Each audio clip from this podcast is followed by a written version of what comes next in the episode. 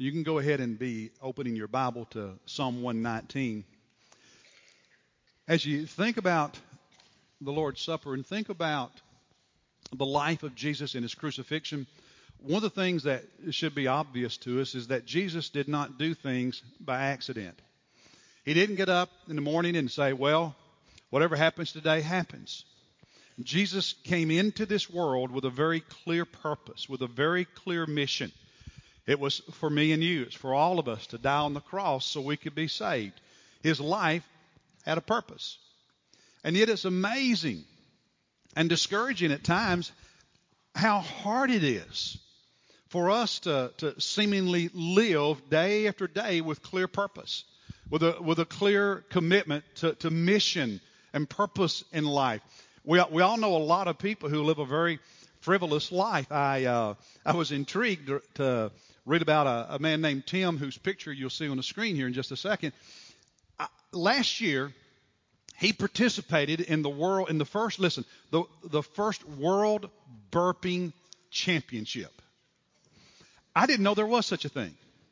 But he did. He participated in the world in the first world's burping championship and he won. In preparation, he, he drank over a gallon of Diet Coke and Mountain Dew. And then stepped up to a microphone, let out a burp that lasted just over 18 seconds. You can watch it on YouTube if you want to. He won. Now, you know, that's, that's silly and we, we, we laugh at it. But it's a, but isn't it true that, that, that sometimes uh, people waste their life, their whole life, year after year on, on silly things? On things that, that really don't make a difference, things that don't bring purpose and joy to them and to their family. And so I want to ask all of us this morning, I want to ask you, are you living a life that, that has purpose and very clear direction? Or, or, or or are you living by accident? I mean, is there a clear design to how you're living, a clear purpose to how you're living? Or is it just what comes day after living by accident? You get out of bed and whatever comes that day comes to you. Are you, are you being intentional about how you're living, what you're living for, and why you're living? Are you being intentional? Or are you just hoping for luck and that sooner or later things work out for you? I mean, how, how are you living? And to those of you who are young adults and teenagers in this room, I mean, you've got your life in front of you. Where do you want to go? What kind of person do you want to be? What kind of life do you want to live? When you get to the end of your journey and you look back, what do you hope to see? What do you hope your life has meant? Are you living with purpose and with intentionality and or, or not? And I'm afraid that a lot of times we don't live with very clear intention, very clear purpose. We just go day after day, hope it works out, and uh, sometimes it does, but often it doesn't. So this morning, I want us to think for a few moments about living an intentional lifestyle. Living an intentional life. We've been studying Psalm 119 for the past few weeks, and we're going to continue that series today because this is the longest chapter in the scripture in the Bible, and it, and it talks about the role that God's Word plays in our lives. And one of the things I really want you to get this morning is that if you want to live a life that has clear purpose, if you want to live a life that, that is intentional and not a life that's an accident, that you know just get up and you depend on luck and happiness, but very clear purpose, very clear intention in your life, then God's Word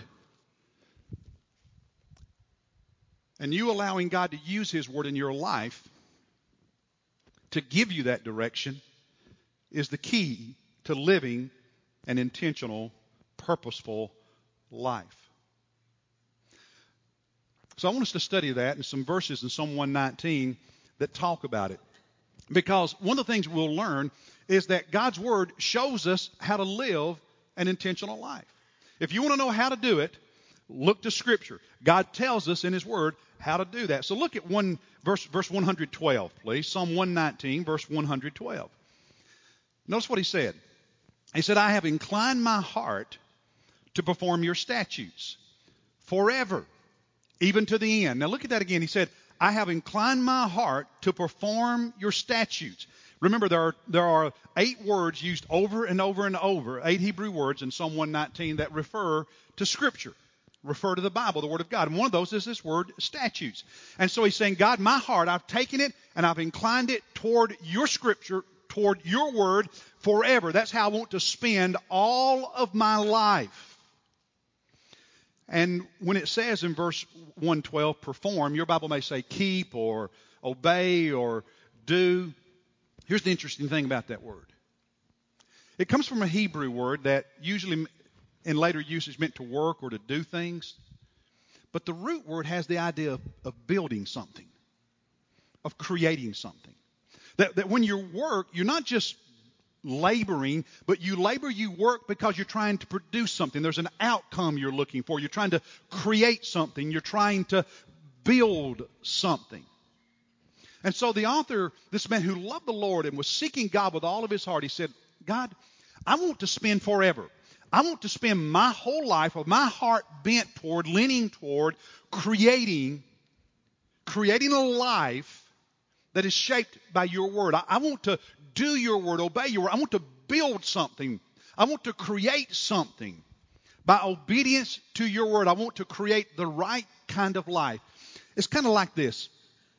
Over in the, the admin building, we have stacks of paper that thick. Blueprints to all the facilities on this campus. When you build something, there are blueprints. Tells you, you know, how to build a building. Any of you ladies, uh, any of you ladies do create, you know, make clothing and all that? You ever had a, you ever had a pattern? You guys who like doing, like to do woodwork, you can have a pattern to follow. And you follow that pattern, and as you work, you're building, you're creating something. And the, the author is saying, God, I want to build a life. I want to create a life. And, and I'm going to use your scripture, I'm going to use your word, the Bible, like a blueprint so that I can build the right kind of life. I'm going to use your scripture, your word, like, like a pattern so that when I build my life, I want my life to increasingly look like what the scripture says a follower of Jesus is to look like. In the New Testament, it says that, that our goal in life as disciples is to imitate Christ, to become more and more like Christ. Well, if you want to become more and more like Christ, this is the blueprint. You read the life of Christ, you read the teachings of Christ, you pattern your life after what he says, and this is your blueprint. This is your pattern for building a life that, that has a direction and a purpose to it, like the life that Jesus lived. But there's more to it than that. Look at verse 32, because he says not only not only is, is God's word a, a blueprint, but his word also lays out the route that we're to follow, the directions the directions that, that you're, you're to follow as you travel day after day and year after year and decade after decade in life. Look at verse 32. He said, I shall run the way of your commandments. Notice that. I will run the way of your commandments. Your Bible may say, pursue the path or the course. Run the course, pursue the path, follow the course. It's the image of, of direction.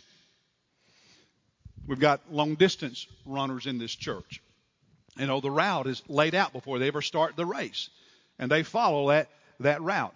Any of you, uh, how many of you like to, to, to go hiking? How many of you like to hike? Anybody? Any hikers in the room? If you go to parks and stuff, you'll find a map. And here's all these trails, and you can choose the trail you want to hike based on how long it is, how strenuous it is, you know, what kind of shape you're in, and you follow the route. And if you stay on the course, you stay on the path, you stay on the route, you end up in the right place. If you get off, what happens? You get lost. And you have to find your way back. And what he says is Scripture. Scripture is it's like a path. It's like a, a hiking trail. It's like a course that's been laid out for you. It's like a, a long distance runner. And here, here's the course you, you, you race. And if you want to live a life that goes somewhere, that goes somewhere you want it to go, a life that intentionally ends up in a good place, that intentionally ends up in the right place, that intentionally ends up where, where God wants your life to end up. Because listen, nobody loves you more than He does. And nobody has better designs for your life than He does. Nobody wants your life to count more than God does. And so God's laying out this course for your life. And the, question is, are we going to follow it? So if you want to live that kind of life, have that kind of intention, be, that, that kind of clarity to see that you get to the right place, then he says this is, this is the answer. Follow the course that God's laid out in Scripture for how a believer is to live. I mean, when, when you're traveling somewhere, good directions are important. You know, having having a, a good map, having a, a sense of where you're going, having a good GPS, all of that, that that matters. In fact, earlier this year, there was a, a 67 year old woman in Belgium who was uh, driving to Brussels. And if you've ever been to Brussels, it's a, it's a beautiful city. And she was going to Brussels to pick up a friend. Brussels was about 90 miles from her home. She had her GPS. She put the address in. The problem was the directions that came up were faulty. So she had this 90 minute drive from her home to her friend's house in Brussels, Belgium. She started following the directions on her GPS. She drove all the way from Brussels, Belgium to Croatia. Now, for those of you who are not into geography, she went through France, Germany, and I would imagine northern Italy to get over to Croatia. She drove, listen, 1,000 miles.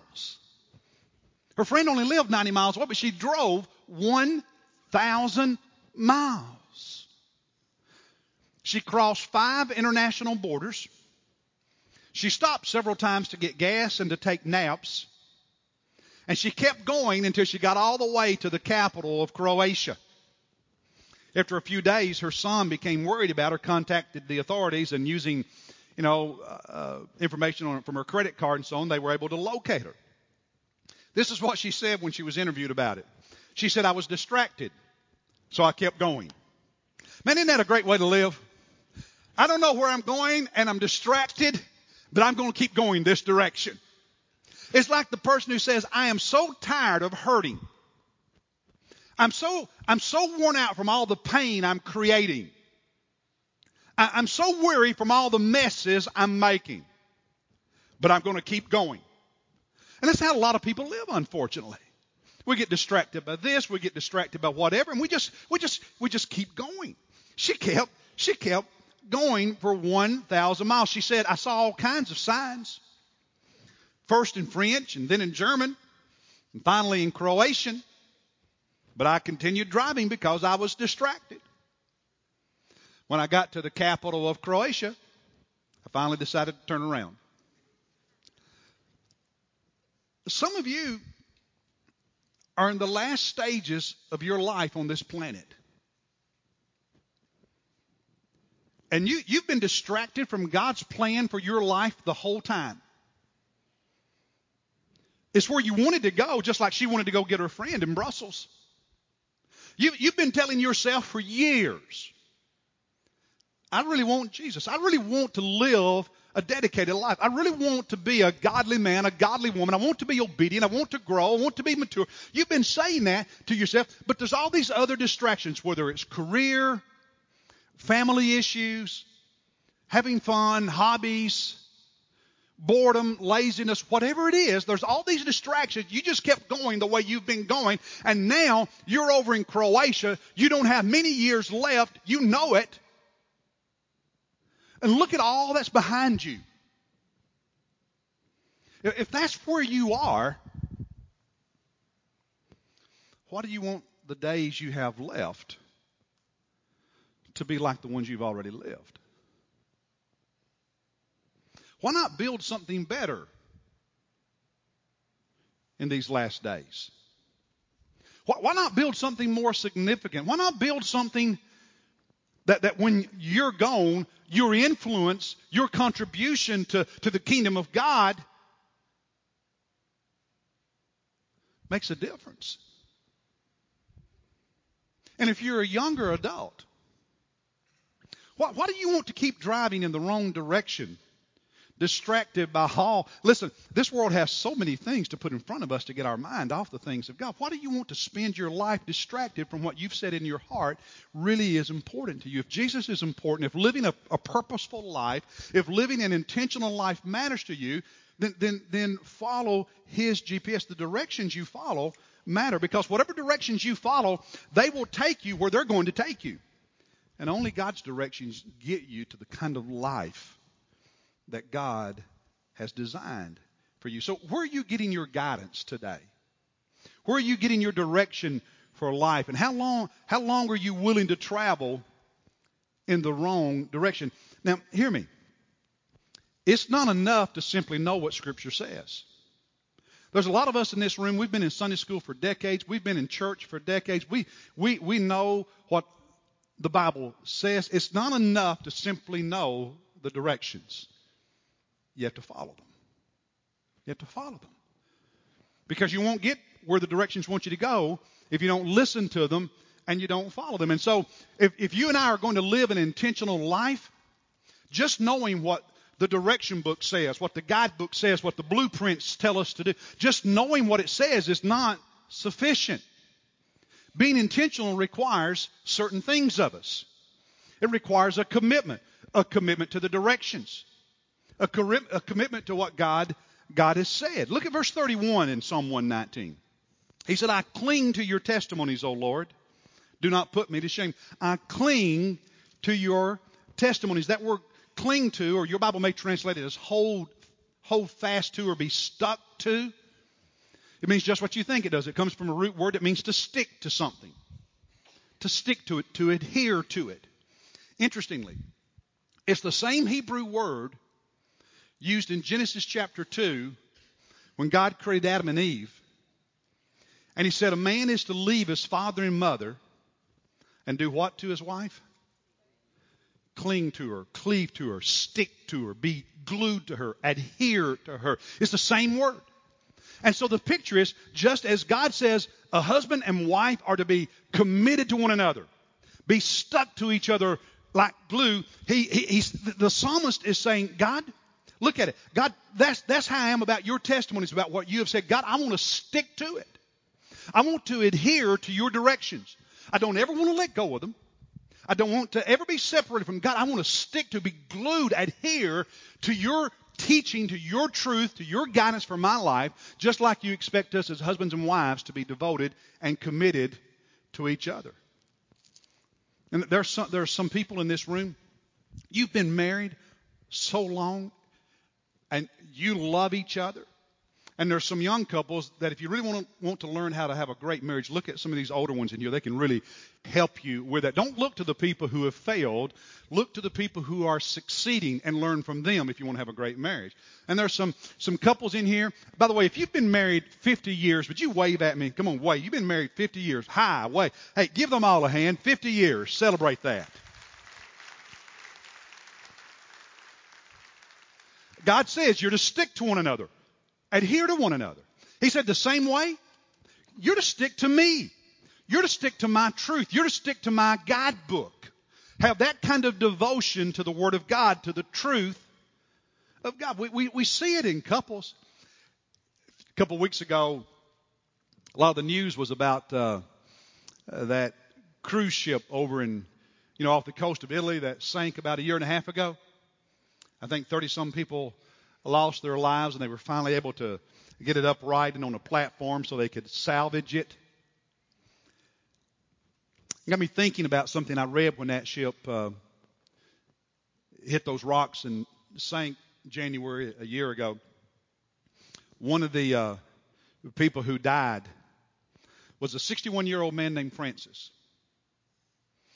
His 60 year old wife, Nicole, was with him it was a gift from their kids for her 60th birthday. And when the, the ship started sinking and everyone started jumping overboard into the water, she panicked. Nicole, 60 years old, panicked because she couldn't swim. She had on a life jacket, but she was still scared. And, and Francis took off his life jacket and to help her feel more comfortable, gave her his And he said, It'll be okay. She never saw him again because the water that he jumped into was eight degrees without a life jacket. See, when you're, when you're devoted to someone or something, you stick to it. You'll sacrifice for it.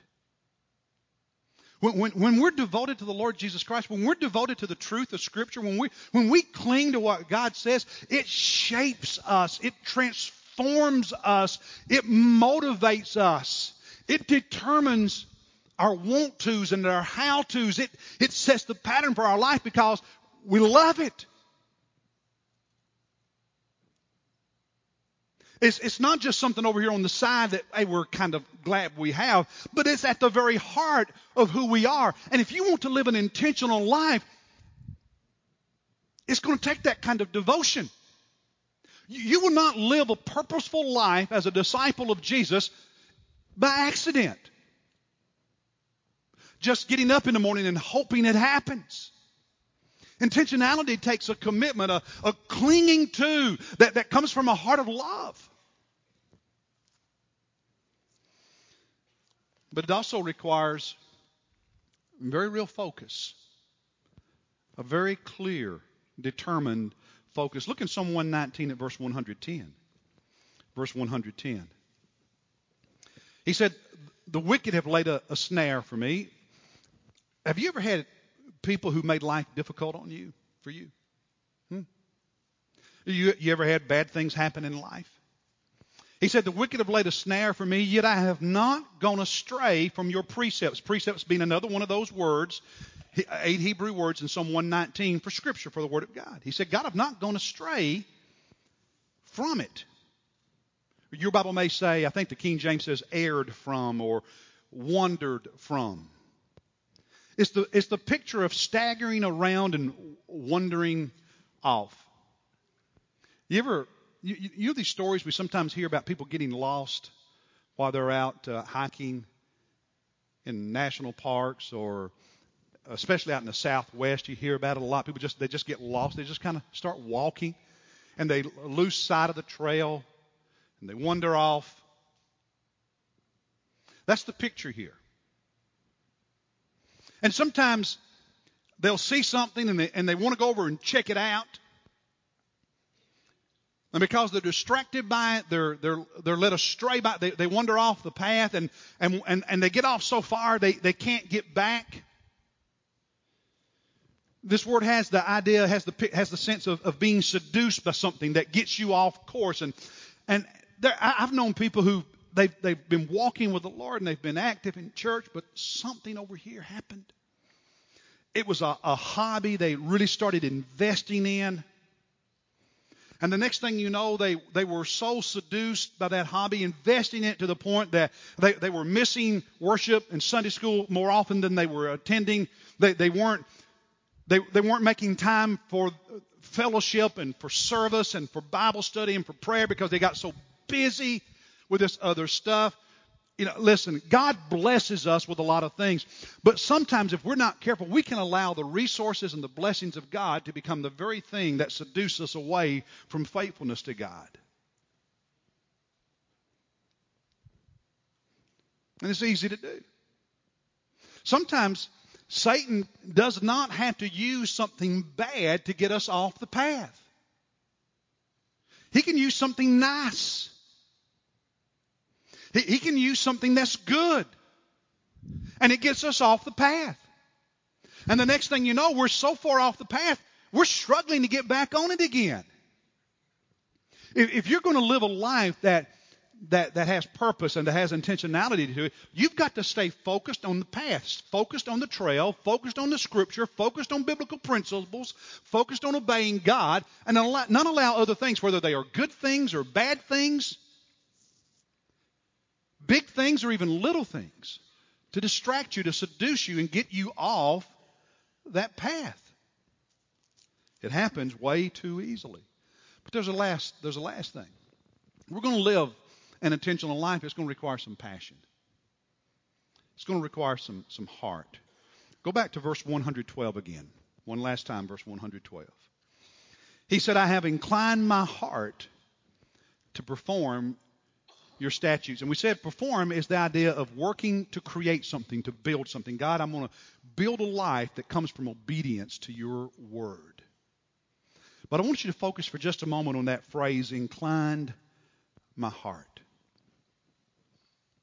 Incline my heart.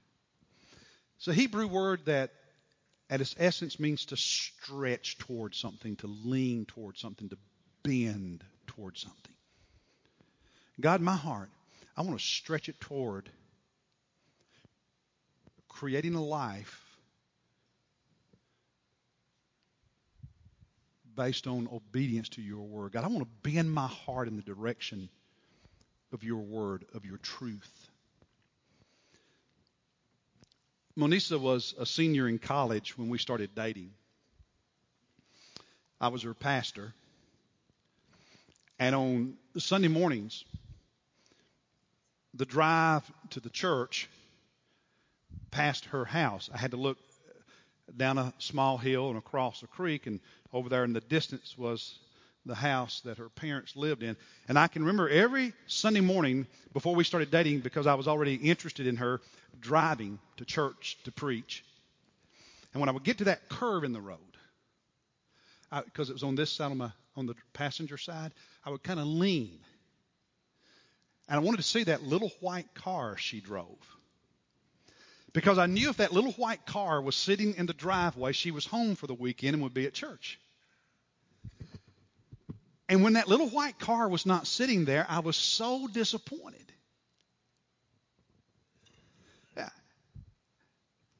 God, I'm, I'm leaning toward, I'm taking my heart and I'm leaning it toward, I'm, I'm stretching it toward you, God. I'm, I'm stretching it toward your word because I want my life to be built on your word. I want my existence to be created. I, I want my purpose to be created out of what your word teaches I'm supposed to be about as a follower of Jesus Christ. God, I want my heart to be there. I want to lean it toward, I want to stretch toward those things. Where's your heart this morning?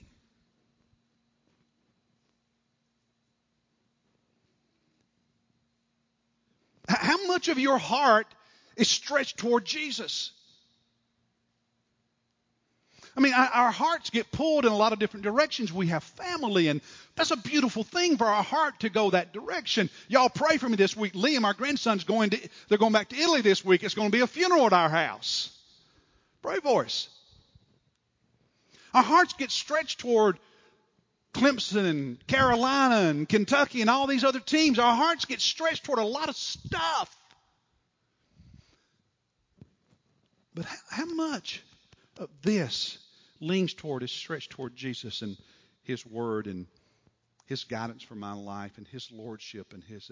How much of my heart goes that way? And, and, and you know how I can tell how much of my heart goes that way? It's not primarily by how I feel, but what I do. We're, spending some money right now because we had a professional photographer come to the house yesterday to take pictures of all the family before, they go back to Italy. You, you put your money where your heart is. You, you put your time where your heart is. You, you, you put your energy where your heart is. Right? Right? If you're, I mean, some of you get up early and drive to Clemson, tailgate, go to a game, get home at midnight, or some who are not here stay over and miss church the next morning. Because you put your time and your money and your focus where your heart is, right? How much of this is in the kingdom of God? How much of this is in your relationship with Jesus Christ? Or, or is it that there was a time when a, a lot of it was there, but kind of like some marriages that couples have allowed to grow stale. You've let yours grow stale? You know, the good news is that Jesus loves you today as much as he did yesterday. Even if you don't love him as much today as you did yesterday. But because he still loves you, he will hug you. He will forgive you. He will heal you. He will help you. He will welcome you. Just like that father with his prodigal son. But you've got to come to him. You've got to bring your heart to him. You've got to bring your life to him. You've got to bring all that's a part of who you are to him. Bend your heart. Bend your heart. Bend your heart toward God and toward the Word of God. Let's stand for prayer.